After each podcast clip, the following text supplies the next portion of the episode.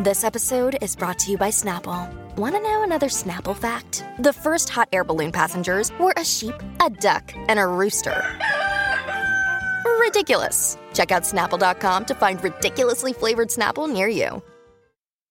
Molto spesso, forse troppo spesso, cadiamo nella tentazione ad interpretare manifestazioni indesiderate del pensiero come se fossero delle vere e proprie malattie, esempi quali il razzismo, il sovranismo, l'antisemitismo, la discriminazione, l'antiscientismo e via dicendo, vengono considerate da saggi, sapienti, scienziati e filosofi come se fossero delle vere e proprie malattie e come tali dovrebbero essere trattate. E secondo me questa è una strada da evitare evitare come la peste, tanto per restare in tema di malattie, e voglio spiegarvi perché, come sempre, dopo la sigla. Daily Cogito, il podcast di Rick Dufer ogni mattina alle 7. L'unica dipendenza che ti rende indipendente.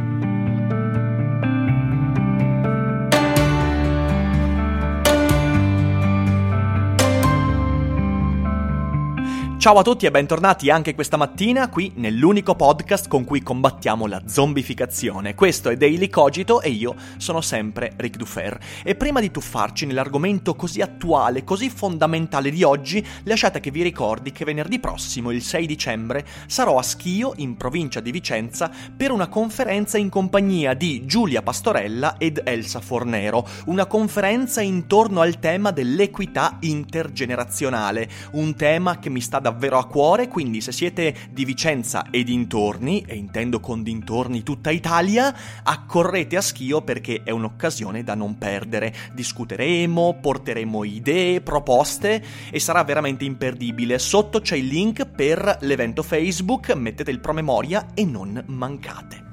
Ma adesso veniamo a noi. La tentazione intellettuale ad interpretare le manifestazioni brutali del pensiero economico, politico, filosofico e via dicendo come se fossero delle vere e proprie malattie mentali è una strada seducente perché apparentemente ci indica dei sentieri percorribili che però, come vedremo, potrebbero essere dei pericolosissimi vicoli ciechi. E questo argomento mi è venuto in mente leggendo i tweet del professor Emanuele Castrucci, professore dell'Università dell'Università di Siena. E qualcuno potrebbe chiedermi, Rick, ma chi è questo Castrucci? Beh, è un professore che è stato sorpreso a twittare contenuti assurdi, osceni, di pura follia tweet antisemiti in cui l'ebreo viene definito il vero mostro del mondo, quello che ci ruba il futuro e il presente, nella migliore delle ipotesi un usuraio nasone, nella peggiore delle ipotesi una bestia da eliminare. Ci sono dei tweet che inneggiano a Hitler, il quale sì è stato un mostro, ma difendendo la cultura europea dai veri mostri, quindi insomma dai, zio Adolf eh, c'era messo un po' del buono, ha fatto anche cose buone. Dopodiché Dopodiché ci sono condimenti divertenti come un sacco di citazioni di Julius Evola che non possono mancare dal dizionario dei mentecatti filosofici fino a discorsi razzisti, discriminatori, insomma un disastro. E ovviamente il mondo si è sorpreso di questo, di questo account Twitter così divertente, così goliardico, in realtà molto molto serio, e tutti quanti hanno cominciato a dire eh beh ma Università di Siena cosa ne dici? Ti piace questa cosa? E l'Università di Siena nella figura del suo rettore, inizialmente un po' titubante, il quale ha detto, beh, ma sono opinioni personali da cui noi ci discostiamo, poi alla fine ha detto, no, prenderemo provvedimenti quando ha visto che la shitstorm stava montando. Peraltro io vorrei anche dire una cosa, però. Questo tizio, il professor Castrucci, twitta puttanate dal 2015, 2015. E allora io mi chiedo, questo twitta pubblicamente con nome e cognome ma non c'è nessuno dei suoi studenti, dei suoi colleghi, dei suoi superiori, ma anche di quelli che fanno le pulizie all'Università di Siena che ha alzato la manina dicendo ragazzi guardate qui, qui c'è un, qui c'è un problema. Mi chiedo questo. Però vabbè, insomma, alla fine del podcast dirò quali secondo me sono le migliori precauzioni e i migliori provvedimenti in questo caso, però eh, rimandiamo alla fine. Ecco, di fronte a una manifestazione di tale demenza, senile si spera, la tentazione di parlare di malattia, e appunto la demenza senile sarebbe una malattia, beh, è abbastanza forte. Ed è forte perché ci sembra mostrarci un sentiero di cura, oppure di eradicamento del problema. E dico questo perché, ed è un punto importante prima di arrivare a trattare le ragioni e i torti di questa idea, cioè di trattare eh, il razzismo, l'antisemitismo come se fossero delle malattie, vorrei dire una cosa importante. Guardate che il primo che ha messo in atto veramente un pensiero di questo tipo, cioè l'idea secondo la quale eh, manifestazioni del pensiero per lui indesiderate, erano da estirpare con la violenza, perché era l'unica cura, beh, quella persona è stato proprio Adolf Hitler, il quale ha impregnato il proprio Mein Kampf di questa idea cioè che la civiltà ha delle malattie, fra queste malattie ci sono il liberalismo, c'è eh, l'ebraismo, c'è il marxismo, ci sono tante cose che per lui erano malattie e cosa ha fatto il buon Hitler per eradicarle? Beh, ha bruciato milioni di persone, cioè che è proprio l'idea che verrebbe in mente a chiunque così davanti a una birra al pub, ovviamente. Quindi ecco, questo soltanto per dire attenzione perché trattare le idee come malattie ci avvicina pericolosamente a un pensiero che poi rende molto ripida la china verso la convinzione che vadano eradicate eliminando fisicamente chi esprime certe idee. E ora, eh, in maniera contingente, le idee di cui parliamo stamattina sono idee oggettivamente di merda, come l'antisemitismo, come il razzismo, come il suprematismo ariano, però nel corso della storia ci sono state tante idee molto molto condivisibili, e non condivisibili perché lo dico io, ma il liberalismo non è l'antisemitismo, non è il razzismo, idee molto più condivisibili che sono state trattate nello stesso modo. Quindi quando diciamo che le idee sono trattabili come malattie, ci esponiamo a un grado di arbitrarietà pericolosissimo. Però, detto questo, vorrei dire che ci sono tre ragioni che spingono molti intellettuali, molti sap- sapienti, diciamo così, molti studiosi, a considerare eh, queste idee stupide, idee pericolose, come malattie. La prima ragione è che il cervello si può ammalare. Certamente che si può ammalare e ovviamente il cervello ammalandosi può anche produrre rappresentazioni del mondo totalmente deviate. Insomma, voglio dire, alla fine le nostre idee derivano anche in gran parte dalla nostra conformazione cerebrale e molto spesso basta leggersi un libro di Oliver Sacks, basta leggersi un libro di ma anche Bergson o comunque qualsiasi libro di neurobiologia, ci accorgiamo che il cervello ammalandosi può portare anche alla manifestazione di idee malate, di solito idee che rappresentano male il mondo, idee che producono una mappa del mondo che non corrisponde al mondo. Arriveremo a questo concetto non nell'episodio di oggi, ma in futuro, nei prossimi giorni parlerò proprio della mappatura del mondo, eh, che vabbè, però non voglio anticipare temi dei prossimi giorni. Quindi il cervello si può ammalare e se il cervello si può ammalare posso, in modo abbastanza convinto dire che da ciò possono derivare idee malate. Quindi la prima ragione è questa. La seconda ragione è che a esprimere queste cose molto spesso non sono persone imbecilli, ignoranti, sceme, ma a volte, e purtroppo più spesso di quanto spereremmo, sono persone intelligenti e di cultura ad esprimere queste idee.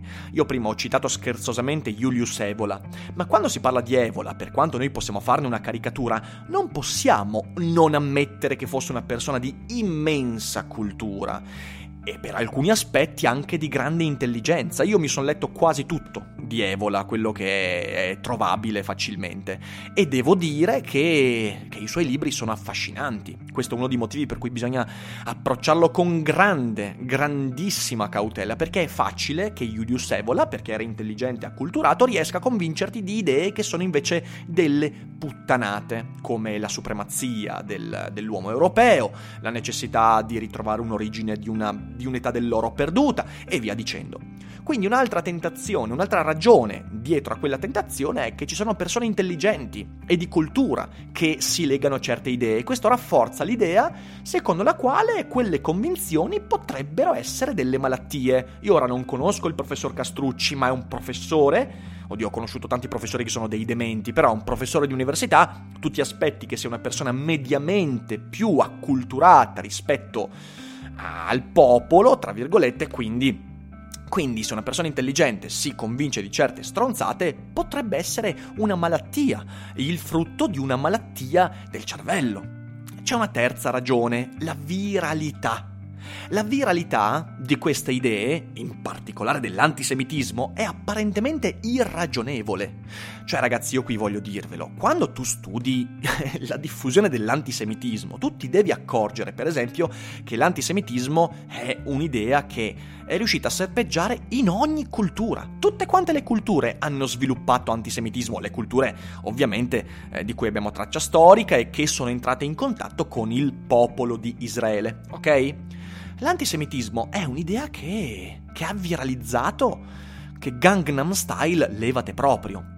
Perciò questa apparentemente irragionevole viralità molto spesso può convincerci che la diffusione dell'antisemitismo o del razzismo e via dicendo sia un, una diffusione che va per contagio e non per persuasione. Cioè non c'è una comunicazione, non c'è una ragione, non c'è neanche un linguaggio dietro all'antisemitismo, c'è, c'è una sorta di contagio. Allora capite bene che queste sono tre, poi se ve ne vengono in mente altre perché ce ne sono altre, ditemele, però queste tre sono delle ragioni che potrebbero convincerci di questo fatto, che, che le idee malsane possono essere trattate come malattie. All'interno di queste idee possiamo mettercene tantissime altre, il complottismo, di cui abbiamo discusso molto spesso, il complottismo quello proprio patologico, quello che vede dietro qualsiasi manifestazione del mondo un ordine nascosto e via dicendo, l'antivaccinismo, l'antiscientismo, scientismo, quindi il rifiuto di questa cosa bellissima che è la scienza, che è un rifiuto autodistruttivo visto che è grazie ad essa che abbiamo sviluppato il benessere di cui tutti siamo partecipi anche quando siamo dei malati complottisti. Quindi capite bene che dietro queste ragioni mm, c'è una solidità, ci sono delle intuizioni che potrebbero spingerci a dire ma sì, è evidente, Castrucci ha una malattia, la malattia è l'antisemitismo. Però, però ci sono delle obiezioni e le obiezioni a queste tre idee sono le seguenti. Alla prima, secondo il quale il cervello si può ammalare e quindi sviluppare idee malate, beh, dobbiamo accorgerci che è un pensiero perlomeno insufficiente e incompleto. Infatti, manca una vera e propria eziologia dello, de, del, nel, nel in questo tipo di idea, cioè l'eziologia è lo studio delle cause che portano a una malattia. Quando tu guardi l'antisemitismo, il razzismo, qualsiasi cosa, come spesso abbiamo detto, come anche Karl Popper ha detto nel suo bellissimo testo ehm, sulla società aperta, beh, quando tu analizzi queste cose ti accorgi che non hai un'eziologia, ma il che non significa, attenzione, non significa che non hai delle cause. Le cause le potresti anche individuare, indovinare forse però ti manca il metodo, cioè noi non abbiamo un metodo per correlare, per esempio, una malattia cerebrale alle malattie ideali. Se voi leggete Oliver Sacks, eh, visto che, che, che, è uno di quelli che hanno parlato di più di questa correlazione, eh, beh, Oliver Sacks ti dice chiaramente che tu hai un'eziologia per studiare le malattie di rappresentazione del mondo, cioè se devi studiare una agnosia, una prosopoagnosia, quindi l'incapacità di riconoscere i volti, tu puoi trovare il danno cerebrale. Ma perché? Perché è molto strettamente correlato. Quelle due cose sono collegate in modo diretto. Ma se invece devo andare a guardare l'antisemitismo, hai voglia a trovare le cause cerebrali, fisiologiche di quell'idea. Per cui manca il metodo, quindi manca l'eziologia. Perciò la prima ragione viene meno. Il cervello si può ammalare, ma questo non significa necessariamente che questo porti a idee ammalate. E allo stesso modo non significa che chi abbia delle idee malate come l'antisemitismo abbia un danno cerebrale finché non avremo un'evidenza e un metodo per studiare questo, non possiamo. Quindi va scartata la prima. Secondo, le persone intelligenti e di cultura cadono in queste idee. Sì, però dobbiamo, e visto che ho citato Julius Evola, non dobbiamo, non, non, non possiamo non ammettere che in effetti la cultura non sfugge ai bias. E per quanta cultura avesse Evola, il suo pensiero è intriso di bias di conferma, di bias di pregiudizio e via dicendo. Perciò Evola, per esempio, è uno che ha letto tantissimi, tantissimi testi orientali, ma è evidente, e non lo dice un esperto, io non sono un esperto di testi orientali, ma li ho letti in una buona misura e ho dialogato con molti esperti di questo campo, vi dico che Evola all'interno dei Veda ci vede quello che vuole, molto molto spesso le sue sono interpretazioni estremamente forzate, spesso forzate alla luce della cultura occidentale, della storia culturale occidentale di cui lui si fa portavoce, perciò sono fallate. E tutta la cultura del mondo molto spesso non riesce a sfuggire ai bias cognitivi, anzi la cultura stessa può diventare un rafforzamento di quei bias, soprattutto quando la volontà di vedere qualcosa in tutti i testi che leggi prevale su quello che stai effettivamente leggendo. Perciò il fatto che persone intelligenti e di cultura finiscano per venire contagiate da queste idee non significa che le idee siano ammalate, significa che forse anche qui non si è seguito un metodo per lo studio, non si è seguito un ragionevole metodo per utilizzare le informazioni acquisite. E la cultura non sfugge ai bias. Mai, purtroppo. La terza idea è che la viralità, apparentemente irragionevole, potrebbe rafforzare l'idea che queste idee siano malattie. E qui secondo me non casca il palco, perché, perché dobbiamo accorgerci che, per esempio, le idee buone sono molto più virali di quelle cattive. E questo è il motivo per cui siamo ancora qui al mondo e non ci siamo estinti e non siamo neanche vicini all'estinzione, ok? Le idee buone hanno avuto molta più diffusione eh, delle idee cattive, solo che fanno molto meno baccano. Ma prendete un'idea, l'idea di tolleranza. Negli ultimi 400 anni l'idea di tolleranza delle scelte, delle vite altrui, ha avuto una diffusione immane, molto più forte rispetto all'antisemitismo, al razzismo. E per quanto noi possiamo avere una visione distorta, perché gli antisemiti e i razzisti urlano e si fanno sentire molto di più, però se noi analizziamo la vita che ci circonda, le persone di cui abbiamo conoscenza e che leggiamo e che vediamo, beh ci accorgiamo che in realtà le persone sono in buona parte tolleranti rispetto alle persone che non lo sono. Perciò il fatto che un'idea sia virale non significa che sia necessariamente una malattia. Di nuovo ci manca l'eziologia per andare a individuare le cause reali di quei pensieri, ma è virale tanto l'idea stronza quanto l'idea buona, perciò, perciò capite bene che quelle ragioni vengono meno.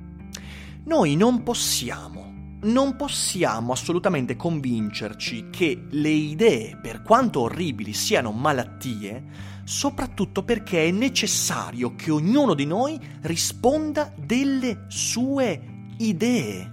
È necessario che Emanuele Castrucci risponda delle sue idee, che dica pubblicamente perché pensa certe cose. Castrucci è antisemita non perché è stato contagiato dall'antisemitismo. Questo pensiero deresponsabilizzante mi ripugna ed è pericoloso. Castrucci è antisemita perché tra diverse alternative che i suoi studi gli hanno proposto, lui alla fine dei conti ha deciso di esserlo e perciò deve rispondere di questo, scelta di cui è responsabile. E senza questo elemento, allora lì potremmo tranquillamente abbandonarci e dire che, allora, a quel punto, se le idee eh, di questo tipo sono delle malattie e sono così diffuse e sono così impossibili da combattere, soprattutto con la filosofia, con la cultura e via dicendo, beh, allora a quel punto lì a quel punto lì la china che ci porta all'hitlerismo, cioè l'idea che l'unico modo per combattere certe manifestazioni del pensiero sia lo sterminio, non è così distante purtroppo e noi non possiamo abbass- abbassarci a quel livello, non possiamo. Noi siamo migliori di chi è convinto che le idee vadano estirpate. Le idee vanno combattute e l'antisemitismo di Emanuele Castrucci va combattuto con la ragione e con le idee. È strada, questa è l'unica strada che possiamo seguire. Io peraltro, e qui vorrei andare a conclusione, non sono d'accordo con chi vuole la gogna. Uh, non sono d'accordo semplicemente perché crea martiri. Cioè la gogna, la gogna sì è uno di quei mezzi che viralizza un atteggiamento, un'idea. E di questo abbiamo già parlato tante volte quando abbiamo discusso degli eretici, eh, dei censurati, ok? Quindi io non sono d'accordo con chi urla adesso sui social Università di Siena devi licenziarlo, incarcerarlo, deve perdere la famiglia, la moglie, i figli, deve essere da solo, deve soffrire. No, no, no, no, no, no, no, no. Pensate a quanto più bello sarebbe se i suoi corsi venissero spontaneamente disertati, venissero abbandonati dagli studenti. Pensate quanto sarebbe più bello se i suoi colleghi se ne stessero zitti in un'indifferenza imbarazzante quando lo incontrassero nei corridoi dell'università. Pensate quanto sarebbe bello se ai suoi proclami di arianismo, di hitlerismo, di antisemitismo, noi rispondessimo con un silenzio disinteressato o con una risata fragorosa. Quanto meglio sarebbe. Perciò, perciò, avete capito i motivi per i quali io sono contrario a considerare qualsiasi idea come una malattia. Le idee non sono malattie perché non veniamo contagiati dalle idee, soprattutto quando siamo acculturati e intelligenti, quando abbiamo letto. In quel caso significa che noi abbiamo scelto di convincerci di una certa idea e di quella scelta siamo responsabili e dobbiamo risponderne inevitabilmente, senza per questo finire sulla gogna. Ovviamente questa è la mia opinione, voi con un commento potete dirmi cosa ne pensate e vi raccomando di non scatenare shitstorm sotto il Twitter di Emanuele Castrucci, non ne vale veramente la pena ragazzi. Parliamone qui e combattiamo le idee producendo discorsi alternativi che siano seducenti quanto quelle idee di merda. Ecco, in questo modo si combatte l'antisemitismo, il razzismo e via dicendo, non considerandoli come malattie della mente. Grazie per avermi ascoltato, voi diffondete Daily Cogito e noi ovviamente ci risentiamo domani mattina con il nuovo episodio. Buon martedì e non dimenticate che non è tutto noia ciò che pensa.